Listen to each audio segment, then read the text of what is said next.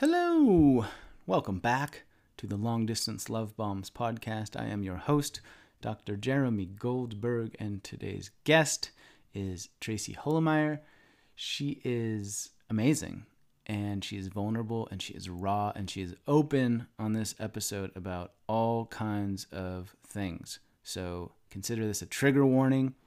Tracy is a speaker, a writer, she's a coach she is a domestic violence awareness advocate. She is a mental health advocate. And in this conversation, we touch on all of the things. We talk about emotional abuse. We talk about domestic violence. We talk about eating disorders. We talk about sexual trauma. We talk about rape. We talk about all of the things that this woman has powerfully and bravely overcome to turn into her purpose and passion today as somebody who works with humans and tries to inspire them to live their best life. Tracy is very grounded, very humble in this conversation, and she's pretty much an open book. I found her to be super inspiring, super enlightening.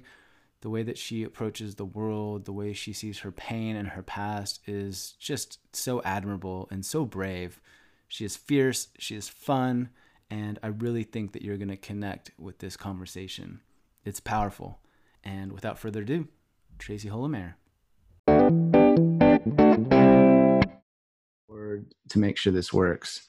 But this this often happens where I'm like, hang on, no, this is probably podcasty stuff. So before yeah. you start on that story or whatever. And then a question I ask every guest is, what do you want to talk about? Like, where do you want this to go? Yeah. So and and I've thought so much about it, and it was funny because um, same friend who's interested, you know, that has has wanted to come on the retreat um, that will happen. We're bringing that into the world. Is you know, I was talking to her. I said, you know, what would you want to hear of anything? And she's like, much to what you do and how you do it like i don't think i could break it down for you. It was she's like any of the topics that you talk about on a regular basis will work for me. She said healing old wounds a step-by-step guide to life without your baggage how to connect more intimately with oneself how to choose yourself your mother wound i don't know you're so much. Okay. And i was like well i think that's not helping me narrow it down much you know eh, the whole story as far as like my story is concerned started with you know obviously a, a, a broken dynamic at home and um, leading into a relationship that was young and vulnerable and not knowing or learning and um, a wonderful child that came out of that and then into an abusive relationship that lasted for seven years, and then the healing and recovery from all of the things that happened in between from sexual assault to rape to single momhood to you know his story of depression is what led me ultimately to what i'm doing now but it's also his story so i can touch on that but it's not i'm not ready to peel layers on that topic so much. That makes mm. sense. So, but the rest of it I'm open to. All okay, so just becoming uh, a coach, working with you, you know, we can. yeah. So just like broken relationships, childhood abuse, sexual trauma, parenthood, healing, now, coaching. Right now, it's just being, those things. Yeah, just a few. No yeah. big deal. Okay.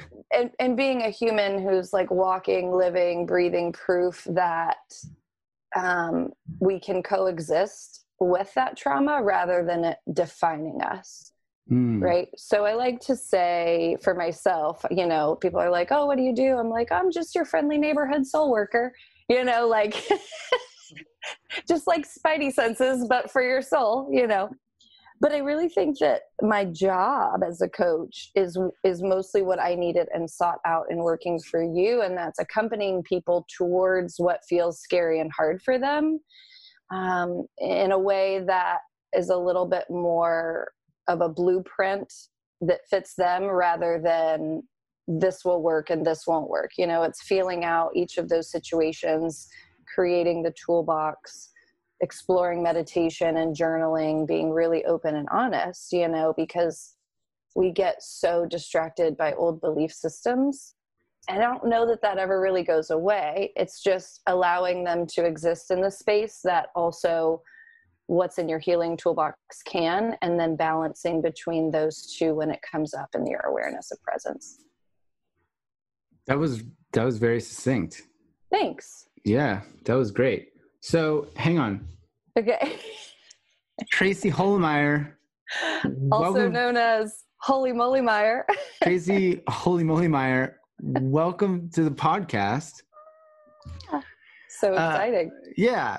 Okay. So you've already given a, a very solid, brief overview of kind of the struggles that you've overcome. So for those who might not know you, um, can you provide a little bit more? So you're a coach, you help people get from place to place using meditation and presence and journaling and integrating their empowering belief systems. Like like yeah, what's your deal? absolutely. Yeah i mean all of that i i feel like i'm i'm um what's that quote? Like meditated af but like a click down to the reality that we move through the space and we subscribe to all of these things and we we listen and we learn and and we think we're knowing better and doing better.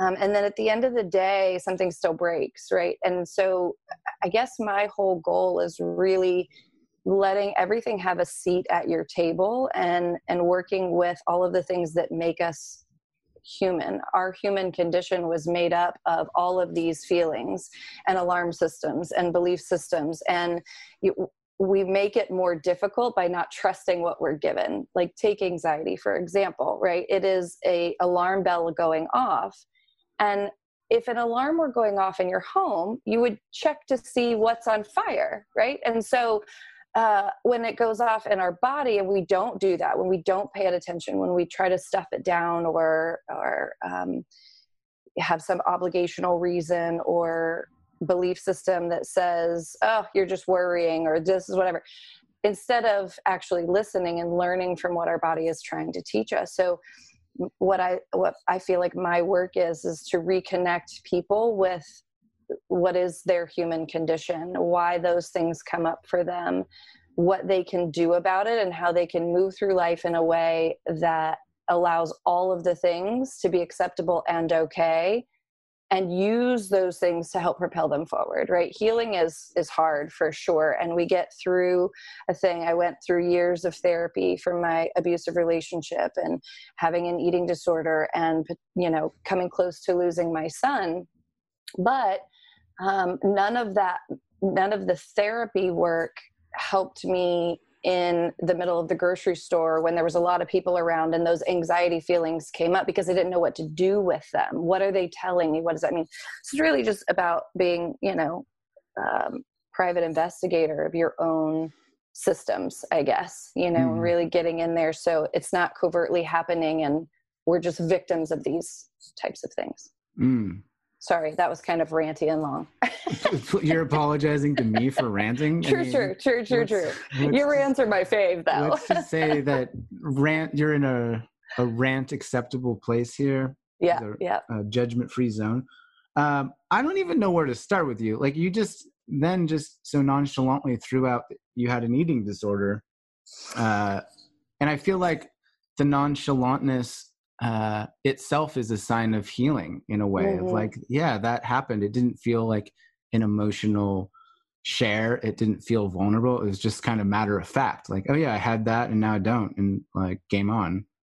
Well, and what's become very apparent to me in this most recent transition of my life, leaving the corporate world to go into full time coaching um, and meditation guide, I people have expected some like uprise of emotional chaos right? Like aren't you scared? Aren't you nervous? Aren't you you know like expected aren't you going to have a breakdown? Aren't you going to miss it? And i'm like yes but i i live there all day every day right? So when we I, there is not a tsunami effect of emotion when we allow the room for it to be fluid and flow with it rather than trying to control the things that come up for us because you know the truth is that there's only so much control it's kind of like a made up idea. It's kind of part of our imaginative skills of like honing in on a good life is to control it all. But if if we instead let it flow right just like instead of a tsunami just the wave, waves lapping on the shore then it's not so abrupt in change. It's not so mm. hard in change to move through those things. So yeah it's there's a returning home for me to like the very core of my being but also knowing that I couldn't have gotten here without all of the experiences, whether it was, um, you know, parental wounding, uh, there's generational trauma, there's eating disorder, there's sexual assault, there's a failed marriage at a very young age, single momhood, uh, abusive, uh, mentally, physically, etc., a pretty violent rape, and then what didn't work all came after that you know the numbing and the being busy and all of those things. And it took coming face to face with losing my son that i had to set down my identifiers. Who am i without being a mother? Who am i? What do i want to do in this world? And what makes me me so that i can be um, that for other people as well thank you for sharing so openly first of all i just want to honor honor that and the progress you've made is is insane. Um, so well done, and I'm glad you're here to speak to a lot of this because I think it will resonate with a lot of people. One thing you just said that I thought was interesting was that it sounds like your rock bottom came a significant time after the events that one would associate with rock bottom. You you yeah. alluded to trying to fix it or trying to heal or live life normally and then that went on for some time it sounds like mm-hmm. and then you kind of hit rock bottom yeah, and it's really amazing that it took my son's depression and trouble with that to to see how far I had come from what looked like a healed role model for him.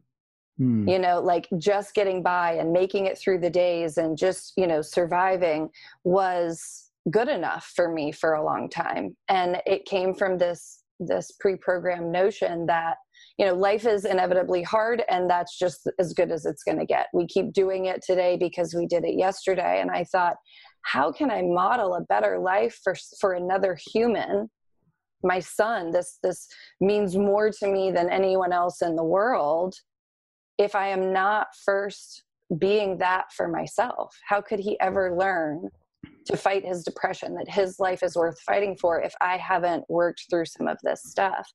And that's when i met found you. I came across you and um, you helped me really um, in, in almost it felt like a short period of time comparatively but like the toolbox i felt like i was so ready because i had tried so many things and failed that i was just a sponge at that point. And it was learning what worked for me what resonated with me. And i combined coaching therapy which i you know recommend for a lot of people as long as you're getting help. Because what the hardest thing for me to do was accepting the hand that was reaching out and saying i've got you. Let's work on some of this together.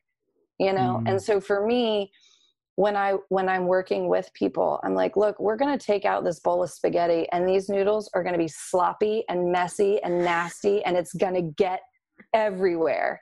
But we will ev- eventually organize this bowl of spaghetti you know? And and that's kind of like the idea is that i had to go through all of that stuff where not seeing myself as good enough to work on any of it avoiding it and then looking in my reflection and what i was leaving behind in him to say i am fucking worth it i do matter here and i do have a purpose so what do i need to do what steps do i need to take to believe in that. And it's slow and hard and sloppy and messy and honestly never ending. Mm. You know, it's like you get to the center of the onion and then there's the whole other side of the onion still has layers, you know, and but believing that it's worth it is really the first step for sure. Mm. What was it that came about inside of you that helped you to accept help or that you got to that place where you're like, okay, I really can't do this alone. You reference your son, but was there? Yeah, and and his story is his story. Um, I'll let him share that one day um, on his own. But I really it it came to looking at the idea that I had said for 17 years of his life that I identified as a mother. I would never make it without him. If I lost him, I would like just evaporate into thin air was like this headspace and then when i came face to face with losing him i thought well that's not actually true i wouldn't no longer exist right but i what do i identify as and who am i without outsourcing my identity as mother as hard worker as mm-hmm. survivor of rape and um, domestic violence and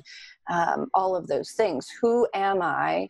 Because survivor is important right? But it's a step on the healing process of then becoming who you can be with those things happening to you without identifying as them. And i i hit major rock bottom with the idea that I would have done all of those things and at, you know, 39, 40 years old have zero clue who I actually was and what I meant to do and what gives me purpose and drive and passion all in one, you know, little bundle.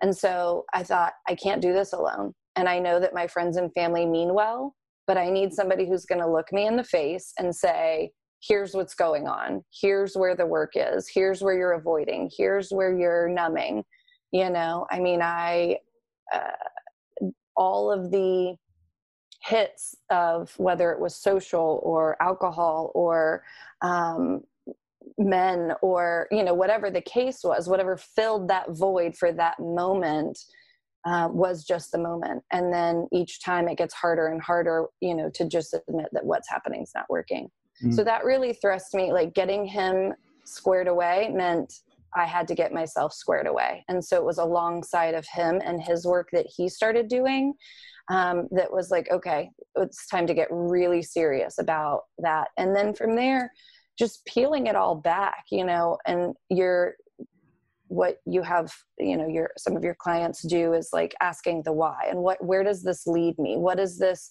feeling that's coming up for re- me right now if I you have to sometimes go down the rabbit hole you know you you sometimes have to ask that question enough times to source where it came from not because it cures all but the awareness of that really allows you to separate what happened from who you are hmm. it sounds like what you're describing is the pursuit of your truth mm-hmm. at, at the core of, of your experience right your lived experience yeah. and I, and I absolutely think that stepping into that truth is one of the hardest things we can do. So why would we expect of ourselves to do it alone?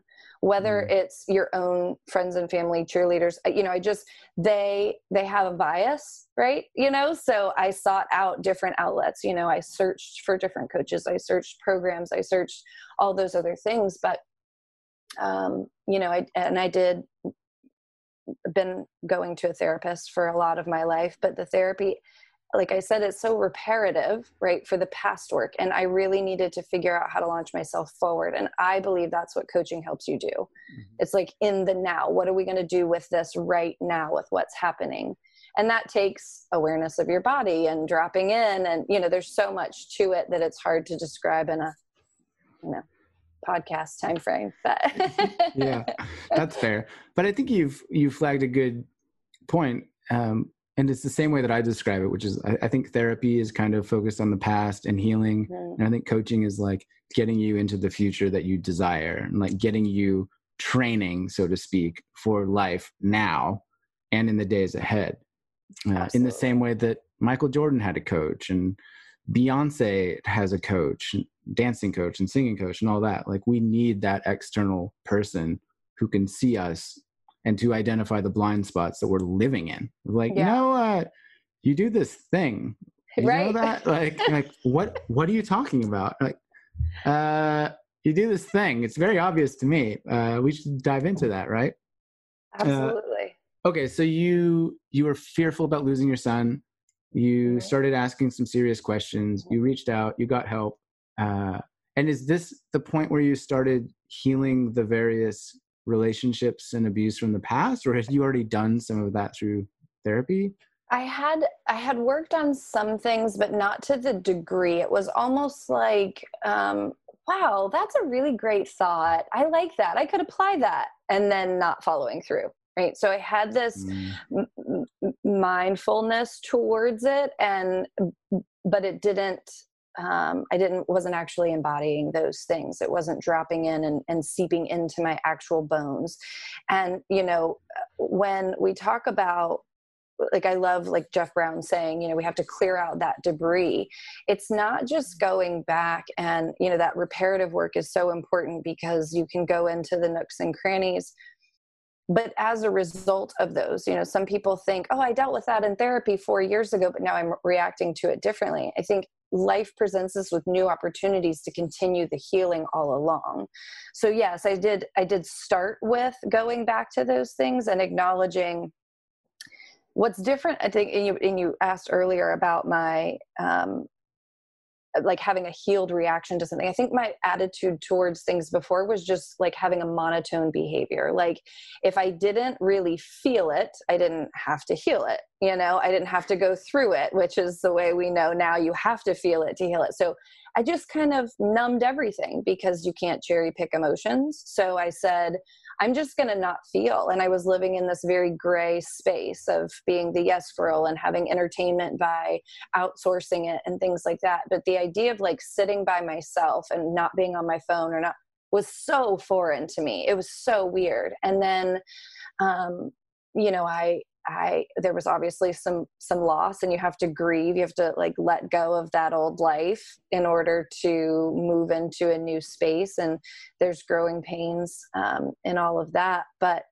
it was really really saying out loud for example when when I was raped it actually came out of me because my friend's daughter was in a situation where she came very close to being date raped and she started to blame herself. And i was like no ma'am there is no part of this that is your fault. You know i was just and then my story just came out. And her mom my friend was like you've never told me that before. And i was like i've never told anybody because it's just it was something i had to protect and be careful of and people were going to judge me anyways. And i was like wow that goes back to being like 11 years old and the boys you know i would have been in trouble if i had been with the boys that were doing the things wrong you know and just mm. that kind of covering up over and over and over. So it goes all the way back. I believe we have these core belief systems and core wounds that once we identify them then can kind of set us free towards I don't say it um, in that monotone way. I say it with an affirmed, healed,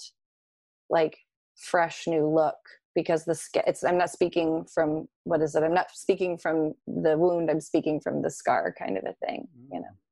How did it feel to release that story out into the world?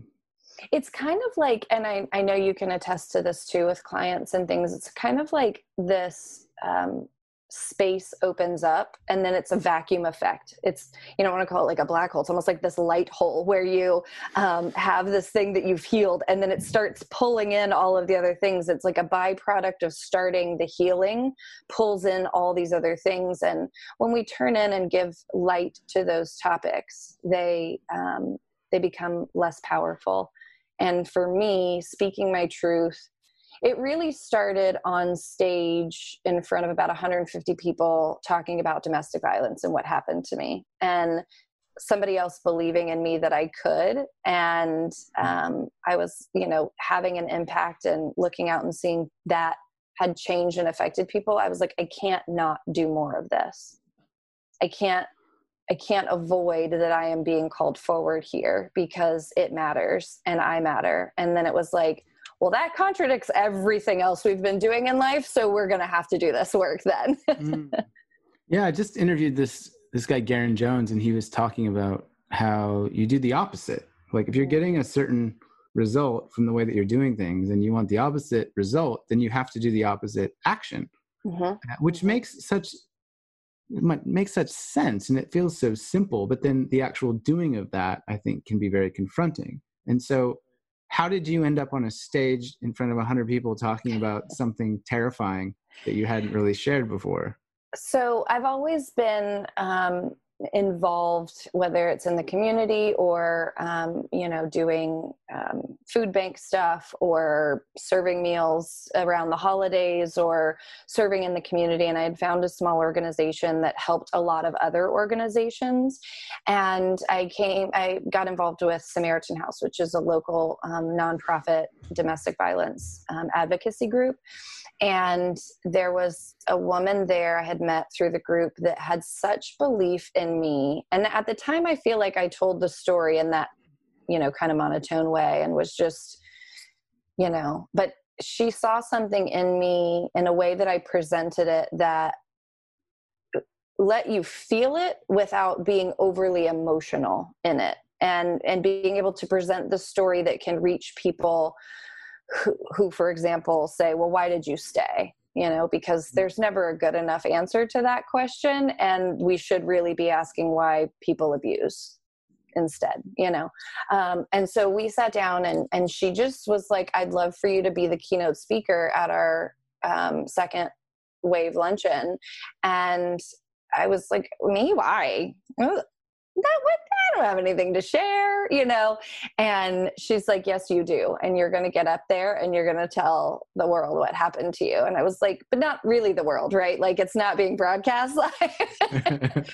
so um yeah, it started with that that story and I um spoke and there was a, psych- a child psychologist right after me and it really brought awareness to um, you know there were people in the audience that didn't know i was going to be the speaker that had known me for years and they were like i had no idea that happened to you and mm-hmm. and trauma is like that by nature if you keep it quiet you don't have to deal with it but it also festers and grows and and then ultimately runs your life you know mm. and you have to work even harder people say it's hard work to to you know heal and i'm like but it's also hard work to fucking stay in a rotting soul you know like how is that working for you kind of thing yeah that perspective that you're suffering one way or the other mm-hmm. right mm-hmm. so you mm-hmm. can suffer in the pain of now and that monotone numb existence that's a form of suffering Sure. Or it's also a form of suffering to stand on a stage and bare your sh- your soul to a bunch of strangers. Like, yeah. so do you mind expanding a bit on the domestic story? Sure. You shared absolutely. on the stage? Yeah, I was um, very young and I um, came to know someone um, in a, we were involved in the same group and um, he personally, and I'm not saying all, let me just you know start this by saying not all abuse is the same um, but also that you don't have to have scars on the outside or have physical harm to be abused. Um, one of the biggest things for me is that in often you know traumatic situations there's the comparison level but we can't weigh pain right? I can't put mine on a scale and yours on a scale and come out to some sort of even number. It's a personal experience. And i, I basically chose something that had been modeled for me um, he came in and was very charismatic and swept me off my feet. And then there was just this push and pull, um, kind of like uh, the chaos became the drug. And he would fix it all and it would be great. And I'd get my hit and loving kindness, wonderful, blah, blah, blah. And then you know the opposite character would show up. Um, and it was very manipulative. Um, i have friends who say that over time they think i was even brainwashed um, because i've never been one to i mean i thunder after injustice. I don't take shit. I'm not putting up with that kind of thing. They're like how could you ever be involved in that? And i said it was it was uh, a very slow in and an even slower out and mm. somewhere in the middle i broke and i just said i've got to do something about this. Um, and it wasn't just me. Um, i got in the way of you know children being involved a lot of the time and would t- take stuff from them. There was cheating. Um, it was a full uh, raping of life really you know from financial to spiritual to um, physical. Uh, you know i was about 50 pounds lighter than i am now and i'm i'm fairly trim and fit you know person i wouldn't say i'm athletic anymore but um, i uh, part of that ties into the eating disorder from before i was a stress starver as i would call it i can't eat because i don't feel well um, but it, i just really didn't believe i was worth um, the nutrition I was serving my body. I didn't feel like I deserved to live in that in that space. And um, the last time that he put his hands on me was he choked me almost to death and then slammed my head against a um, the edge of a couch which gave me a mild concussion at the base of my skull. And i and then he immediately picked me up hugged me and said why do you make me do this to you? And i thought i'm going to die here.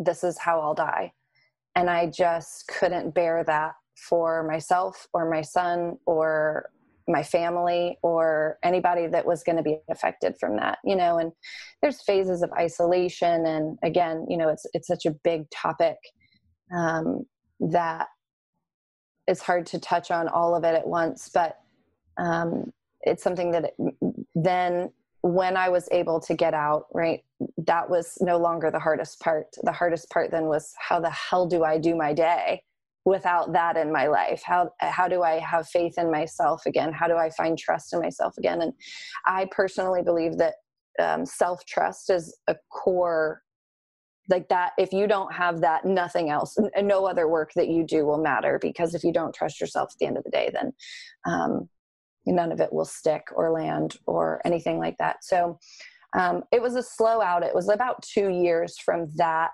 injury that I was able to actually get out of the situation. A lot of back and forth. There were um, restraining orders, um, police were involved. And, um, you know, then finally I moved out of that shared space into what I thought was a safe place. Um, he eventually found me there too, but um, there hasn't, luckily, since then, there's uh, been no contact. But um, I, I don't I don't think I could have admitted it. I think the first time somebody said that I was a victim of domestic violence to me, I was like, I was.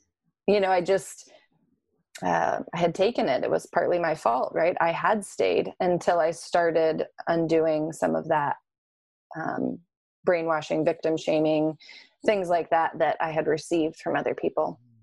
And how long were you in that relationship? Seven years. And then it took you two years to end it.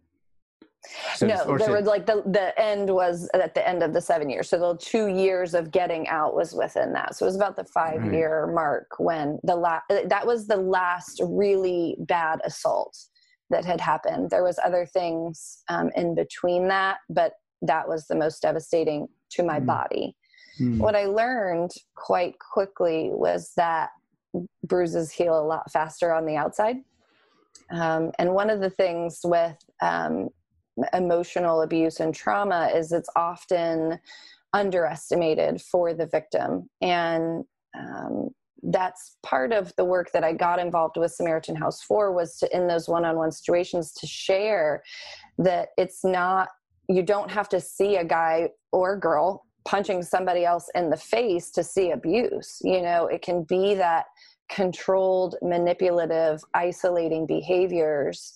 Um, and and domestic abuse has to do with way more than what happens to your physical body. Mm-hmm. So while I had both, you know, my scars have all now healed, then you could have somebody potentially that's going through it and they just think it's the way it's supposed to be that that's i'm he's supposed to talk to me like that he's supposed to treat me like that that's what he's always done and i've always put up with it so that's just the way it's going to be to the complete other extreme where you have a domestic violence attack that results in somebody having um, life altering you know physical altering um, experience just in one night.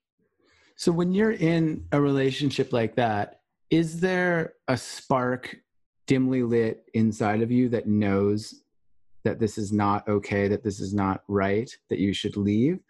Um, i'm curious if, about that from like a self trust perspective was was there a were you like completely extinguished and couldn't couldn't see the, the um, forest from the trees until after or?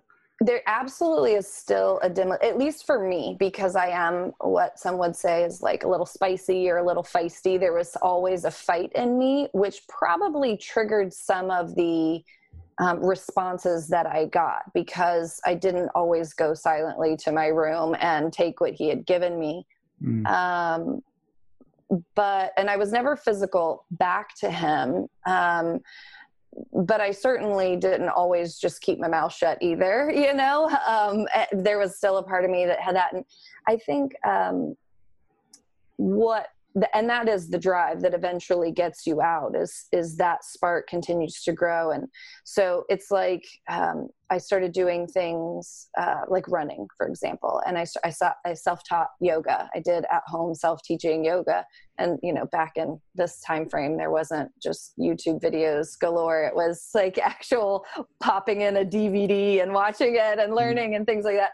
But that's what it actually started and then when i started teaching um, i started teaching yoga funny and or ironic enough i guess should i should say um, i started teaching self-defense and i felt like a total fraud because i'm teaching women how to defend themselves and getting my you know what handed to me at the end of the day. But um, i started teaching and doing more physical activity um, and then that evolved into me working in a space where i was i became um, it was for the y uh, the ymca became a it was like a fitness coach almost and i ended up helping people very similarly to how I help people now. You know, it was just glimpses of that, um, glimpses of having things on my own again, th- glimpses of feeling good again, um, smiling again, laughing again, not being in fear again. Um, and my my runs got longer and my workouts got better, and and so I went the fitness track until I was out of the relationship and then actually was self inflicting pain through workouts as a replacement for what I had been receiving for him. It's a, it's an interesting paradox when people leave abusive relationships. Oftentimes, will outsource um, the same type of pain or chaos in other ways, um, whether it's drama with family or you know arguing with kids or family, you know, friends, things like that. So, um, and and then it was like, okay, we're going to take a break from working out and and ruining your body because someone else isn't there doing it for you. Uh, yeah. Um, mm. But the fight was always in me. Yeah. And I trained martial arts for years, so it damn well should have been. yeah. But even what you said about feeling like a fraud for teaching self defense mm-hmm. to me indicates that there was an inner voice whispering, like, this, this isn't, isn't, right. This yeah. isn't right. This is not how it should be. Mm-hmm. Right. And it sounds like you were starting to reclaim your power and reclaim your strength through physical activities i and, did mostly and taking um, things back for myself not allowing it well obviously one of the biggest things was getting him out of the house. Um, and that was uh, unfortunate because we shared the property. And so there was I, I didn't have as much say or right in that situation. So then getting myself out of there myself was ultimately the the way um, to create some space and distance. But um, there was and and it becomes an addiction. And i offer this to people who are either going through it or trying to get out there's there's a lot of i'm done's before you're really done. And there's a lot of times that we accept the next greatest grand gesture because we have hope for the person changing or being better. Um, and loving them is not wrong because loving them is about your heart and it's about who you are as a person. Um, but we can't love a person enough to be something we want them to be or different or change or whatever. So um not to i think it was harder to forgive myself than it was to forgive him. But once i made the decision that i was no longer going to hold myself in contempt for staying that my responsibility simply lied in getting myself and my son out then i became more liberated from it. Boom. Yeah uh, okay, so so talk to me a little bit about self trust because we sort of brushed over that. But how do you get to that place um, internally where you feel confident enough to trust your inner voice? Yeah, it is a, absolutely a total growth process. There's it's it's tiny, tiny, tiny steps that you know people talk about all the time. Oh, I have a hunger pain that's a feeling. Let me eat something. You know, oh, I have to pee. Let me not get through this next pile of work I have to do or answer 10 emails before I allow myself to go to the bathroom. Hey, guess what? You're feeling thirsty? take a sip of that water girlfriend you deserve it you know what i mean like it was those teeny tiny things and you know people will say like making their bed in the morning or um, saying i'm not going to do this and then following through with it. You know for me getting out of the abusive relationship i had become an active participant in the chaos. Admittedly was addicted to that lifestyle. And so when it got really quiet it was hard for me to not stir stuff up or need an outlet or invite something else into my life that would have been unhealthy. And so it started with a am I going to be proud of this in 6 months if I do this in the next 6 seconds? Like I had to break it down not hour by hour, minute by minute, but in the next seconds. And if I could make it to the next minute, high five it. And that feeling would come up again and go all right we got a few seconds. Let's breathe through this. Let's figure out what we're actually needing. And all of that was the groundwork for what i do now. All of that was like my experiential understanding of how our brains work and the and the patterns that are created. You know the part of our brain that says you don't have to relearn your abcs every day because we've memorized them is also the same part of your brain that um, where habits form and belief systems form. And so, if we recognize that what we're doing is old pattern versus what's good and true and right for us, we can at least notice the difference and then decide better or choose better.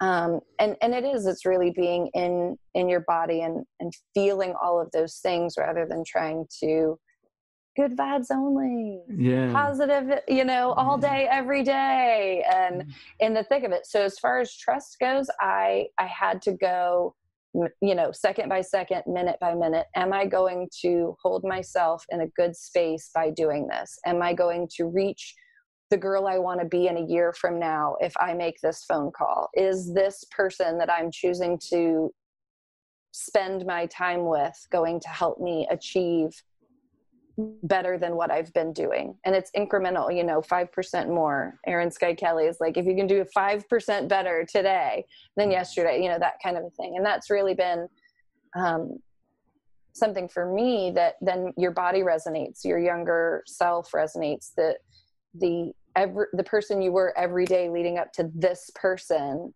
can say, oh, she's not going to let us down this time look, she got water when we were thirsty, you know, and that repetition over and over and over again mm. is is how that trust is built. I love that. And then at the the core of that it sounds like is an awareness of what you really need or also what you are aspiring to become, right? Because you're referencing you in 6 months. So is, is having that vision significant or is it just something that you decided to do or I think the you know it's I don't I don't think you can access the vision right away, right? I think that you just know that you're in a place that you don't want to be anymore, and that discomfort is finally enough to make some sort of um, effort towards more or better. You don't might might not know what the better looks like just yet, mm. but there's like kind of like an instinctual if, take it back to those core needs, right? If you're thirsty and don't drink water, you're going to end up hurting yourself. So take mm. that to your thought process. Is this thought, if I can continue to have this thought and hold it as a truth, is it going to help me or hurt me?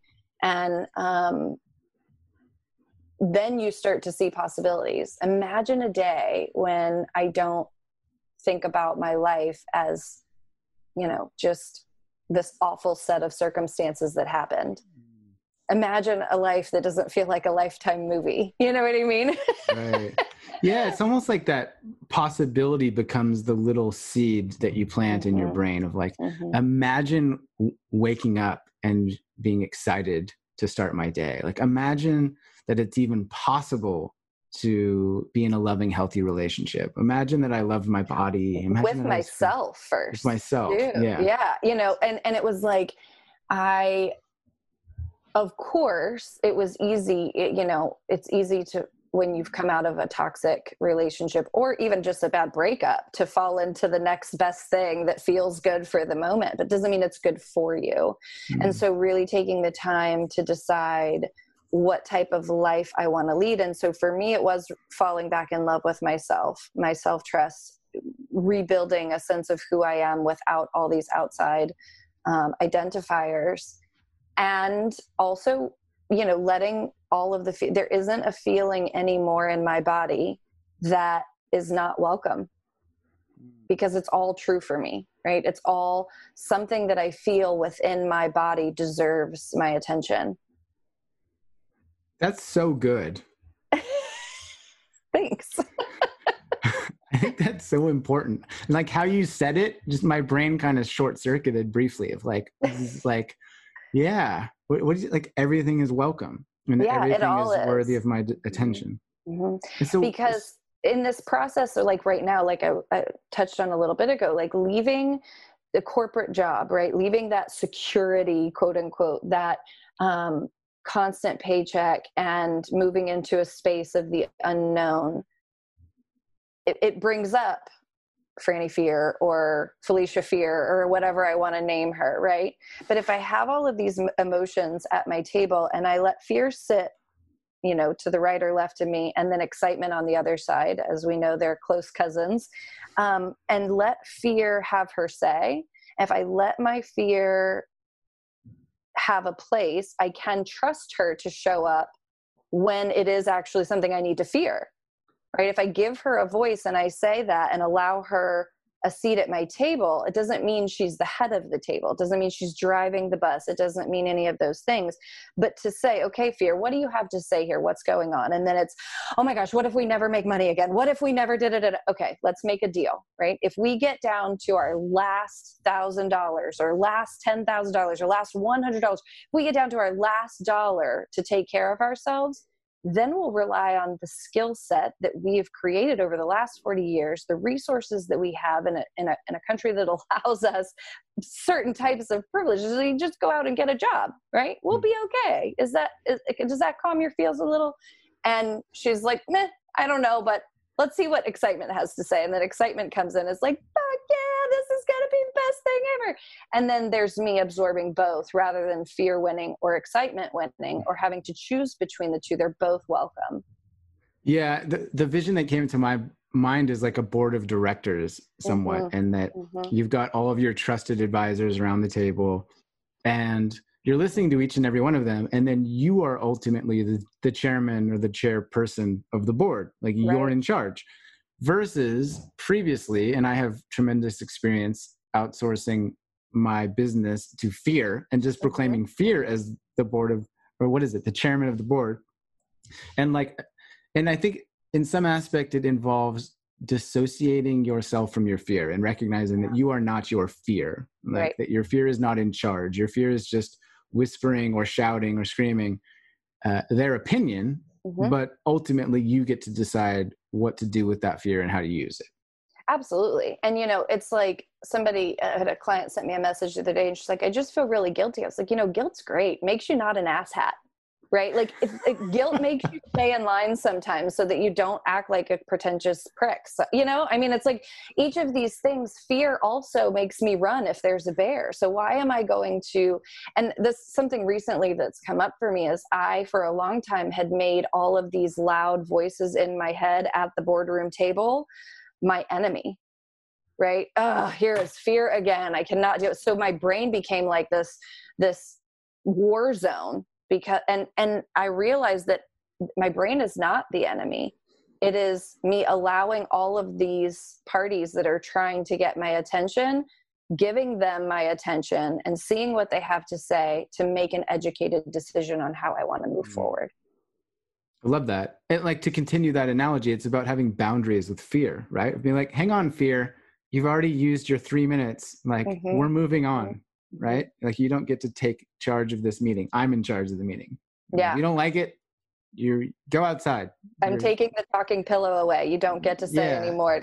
yeah, right? That's what it sounds like. Well, uh, and if each of those emotions, if each of the things is all a part of you, it makes it your unit, your family, your organization, right? And so, mm. how do you want? It's you know, you lead with with what feels right and true for the majority and fear does need a space at the table like i said mm. if if there is a spot that you feel fear and don't listen sometimes you end up hurt totally um, but i think too if you let fear have his way let's just say it's a him okay. Uh, have his way then you don't get to hear from joy and you don't mm-hmm. get to mm-hmm. hear from bliss and you don't mm-hmm. get to hear from excitement and you don't get to hear from possibility and all of these other wonderful beautiful things that are equally a part of the of the brain that we kind of lose sight of when we're only focused on that fear state right? absolutely and those those other more positive if you will seeming feelings are often quieter and less demanding than uh, resentment, sadness, fear, anger, right? Those tend to scream. But I also think like those are more ego related defenses, and where your intuition comes in, it's just a knowing and it's quieter and it's easier. Mm. But it's like um, that post that I shared about, um, you know, you can't sit there and, and we say all the time, I don't know, man, things have been really good something bad has got to happen. And then the opposite is, do you ever sit there and go, "Shoo, things have been so bad lately. I am certain this good thing is about to happen to me, right? And so it's like letting those things have a voice too, and letting the positives win. Sometimes mm. um, it is boundaries, balance, all of that good jazz. It's so good. So good. Uh, I, and you've touched on this and just to like go full benjamin button into your past but you've talked mm-hmm. about like an abusive upbringing or a, a, childhood in which you were hardwired to pursue everything that we've talked about previously. Yeah, yeah. you want to touch on that briefly yeah for how sure. How that shaped and, you and what it taught you? And what I'll what I offer and say in the space of like parental wounding is it's that both and right? They can both be doing the best they could and it also didn't turn out so great. It's not about blaming or shaming or um, having guilt or needing apologies or any of those things. It's just the truth the facts of the things that happened. And um, i had parents who were not taught how to be loving in a way that i felt like children deserve. Um, my my father had a very hard childhood and so he didn't connect as much on an emotional level. My mother was the third youngest of 13 who had a mother lose several children before she was even born. So like emotional capacity was not something her mother was able to give to her. My mom worked her ass off. She was always on the go trying to provide for us. But as a child i also still needed like emotional guidance connection etc and that was not sourced for me through them. Now now i absolutely would go you know i've had conversations with both of them and i know that they are there for me um, but it didn't help mid divorce to be on the phone between two screaming parents it didn't help to be um, have weekends with dad where he would just throw money at the weekend and didn't say a whole lot to me. It didn't help to see drugs and alcohol being abused. It didn't help to be left alone as the caretaker for my little brother without knowing how to take care of myself. You know, all of those things are truths.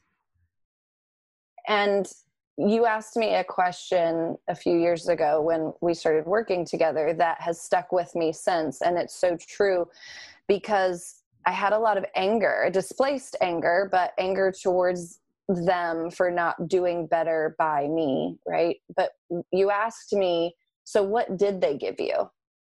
And I was able to come up with words like independence and the ability to take care of myself and others, and um, a, a hardness that allowed me to defend myself in the world, you know, and a way to um, take care of myself that I didn't need to rely on other people, et cetera, et cetera.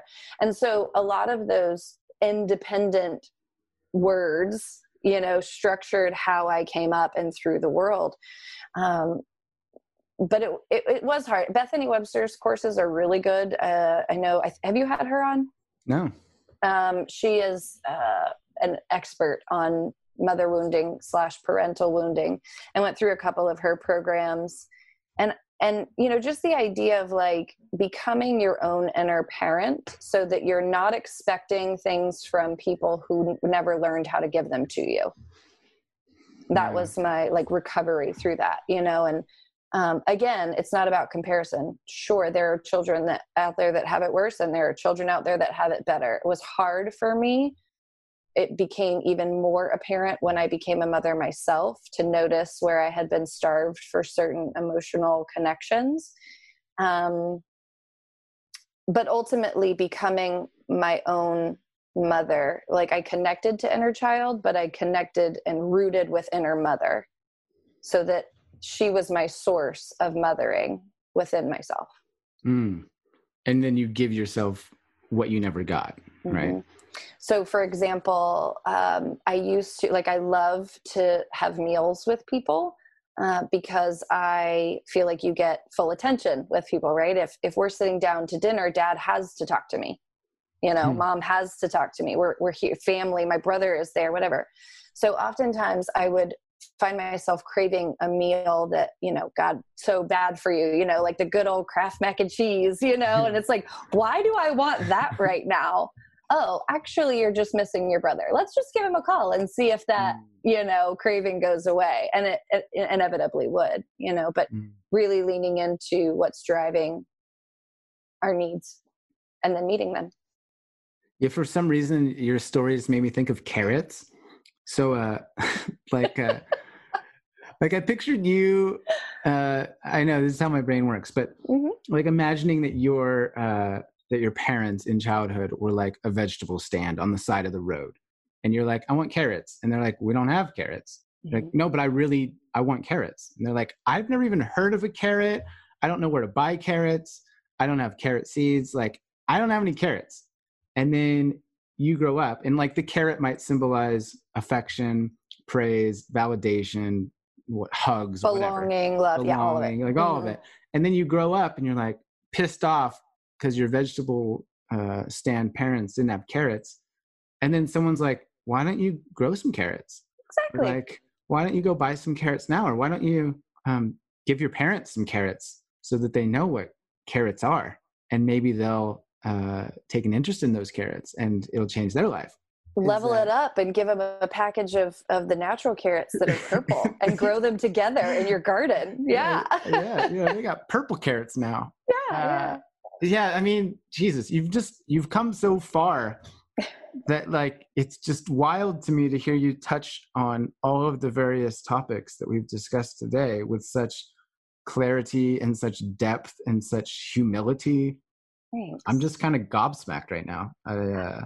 I love that, and you know, at the same time, turning it back towards you. You know, I I said to you when when we were in the coaching um, part of the beginning. You know, I said I feel changes happening, and I don't know that I would have been as aware of them in and as expeditiously as I was if it weren't for your guidance, you know, and like, so to bring that whole point home, like having someone there to help you move into more of a meta view of your life rather than in the in the middle of the forest you can't see shit you can't see the way out right? But if you can come up above it take your little drone machine and look and see oh look there's the path right there you know?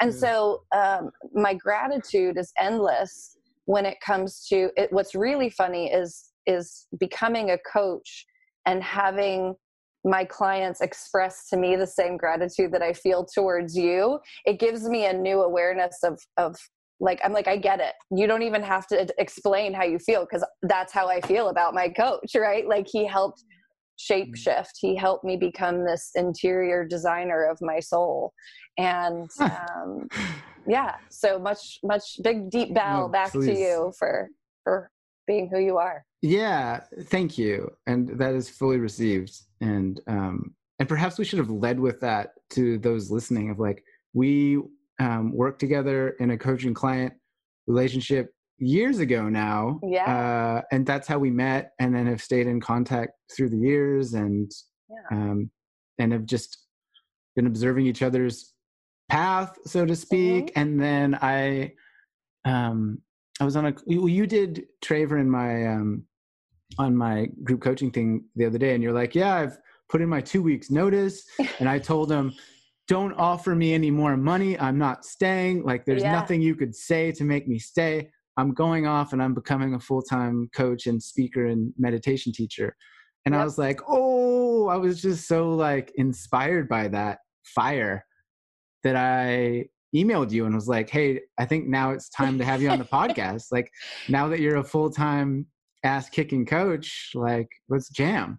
Yeah. And it has been a blast. Like, just witnessing your transformation is is insane to me, and um, all the things that you are doing currently. Like, I feel like you're bound to get clients out of this podcast. Like, if you're listening right now, go and this isn't the intention. She didn't tell me to do this. Like, go and go and give Tracy money talk to her. She knows her shit. I've I've worked with her. Like you're you're the real deal. And I think that one thing that has come across in our conversation now is just how sort of pure of heart you are, and mm. how um, you really do have the best of intentions in mind for yourself and the world, right? Um, and I feel like that's why you're doing what you're doing currently.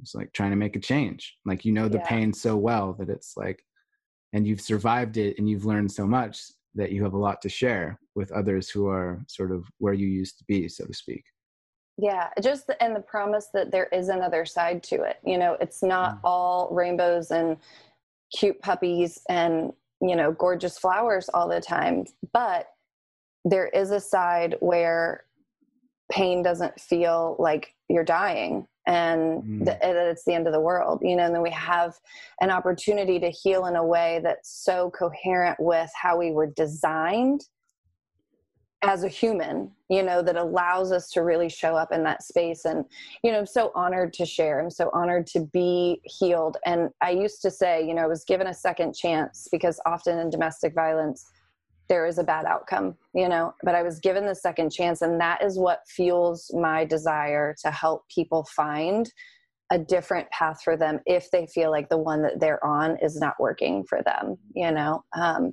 not to say I'm for everybody, you know, sometimes I can be like that shot of whiskey instead of uh, a, a tea, but I used to, my tagline on my business card is like strong like whiskey and sweet like tea or strong like bourbon, sweet like tea. so yeah, it's a good, good balancing act, but I appreciate um, you having me on here and definitely invoice you uh, later, invoice me later yeah. for the, the plug for on the, the yeah, on the coaching, the marketing. uh, hang on, but you've brought up something. So what's is an area of your life currently that you're working through or what's an edge or something that you're still healing or processing like yeah um, for sure the in, coming into the space of my body um, wholly i've been working on it obviously through this whole process but re- be, being really confident um, i used to say i was always super confident in my skin um, but if that was true then then I, I'm dreaming now because it's so much bigger and greater and more, and it continues to grow.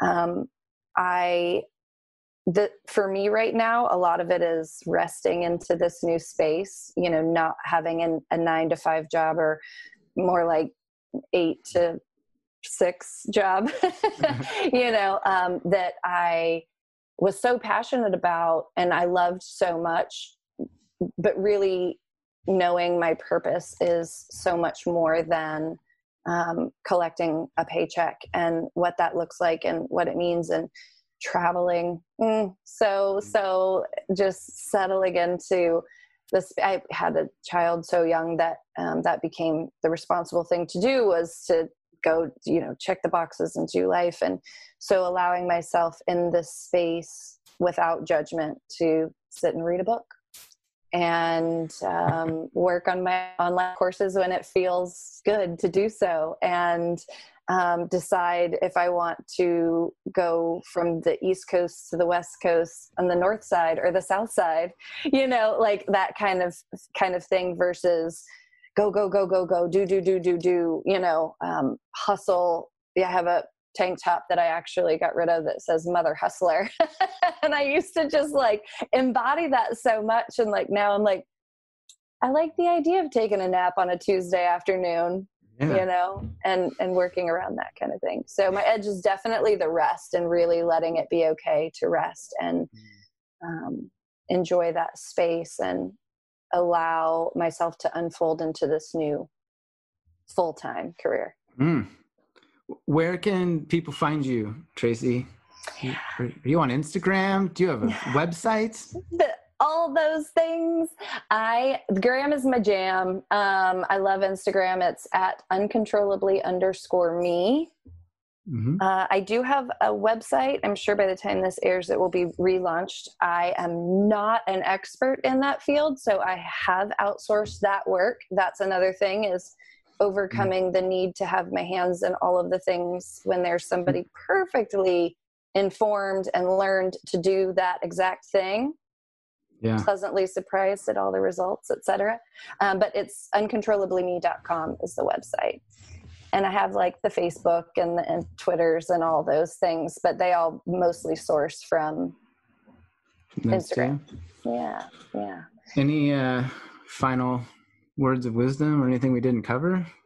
Just super grateful for the space and you know we're in an era of change where we have so much more access to the things that we need but don't underestimate what's already within you know like there's so much to learn and read and and and take in but um, there is a knowing within you um, and just to really lean into what that is and know your truths from that space rather than receiving it from a book or you know mm. Any of that just really really leaning into who you are and what you are and and knowing that that's true and good well said um also random but do you know kate uh horseman she was on the podcast her. I don't know her, but I follow her. I think since your podcast, actually. Yeah. Oh, so you've heard, heard it already. But so mm-hmm. Kate's an expert in like body image, nutrition, wellness. If you're listening and body image is a thing, like find that podcast Check chat with Kate. Out. Yeah. She's one of the good ones for sure. Um, but Tracy, you're a gem again. Like, Thanks. thank you so much for showing up in such a powerful way, for doing the work, for putting out what you're doing into the world. It's just, uh, it's just a real treat to be able to be part of your life through the years and um, and to support you in whatever it is you're doing and enjoy the baths and the road trips and the mm-hmm. resting and mm-hmm. whatever else you mm-hmm. got going on hoping i'll catch up with you in uh, september oh yeah at yeah. Uh, our retreat with buddy wakefield if you're gonna listening be phenomenal creativity and mindset in just outside seattle Woo! I can't uh, wait. all right I'll talk to you soon. And um, thank you again, truly. Yeah, I appreciate you so much. And um, just please keep doing what you're doing because everybody that I have referred to your podcast is like, uh, dude is fire. Oh, man. Like, so I got to send you an invoice then. Yeah, yeah, yeah. We're equal now. Wait, uh, thanks so much, Jer. No you're worries. awesome. Pleasure. All right. Whew. I always find it so inspiring to engage people who have been through severely traumatic circumstances and have yet come out the other side with gigantic, beautiful, tender butterfly wings that they're just using to cruise through life. She is so powerful, so inspiring to me. Do check her out online, follow her on Instagram. After we finished this conversation, she actually mentioned that she is willing and able to have a free one on one conversation with anybody. So do reach out to her, mention this podcast, and she'll connect and have a conversation with you. I think that is an opportunity to take advantage of. She's so great. Also, if you're new here, maybe snoop through the old episodes, have a look around. There's lots and lots of content on this podcast by now. There's nearly 70 episodes. Lots of good stuff in the previous ones. Have a have a peek, download a couple, get some wisdom in your ear bones, and just continue rocking in the free world, you know? Do some somersaults and cartwheels, hug a tree, smell some flowers, be present, take some deep breaths, maybe take a nice long bath, call somebody that means a lot to you, let them know. We're all doing the best we can. I hope you're doing okay. I really sincerely appreciate you being here. Thank you for the support, for the love, for the messages for the five star ratings, for sharing this with your friends and loved ones. It helps me to make my dreams come true, to create a bigger impact in the world, and I am grateful for you. Thank you. And I'll talk to you soon. Boop, boop, boop.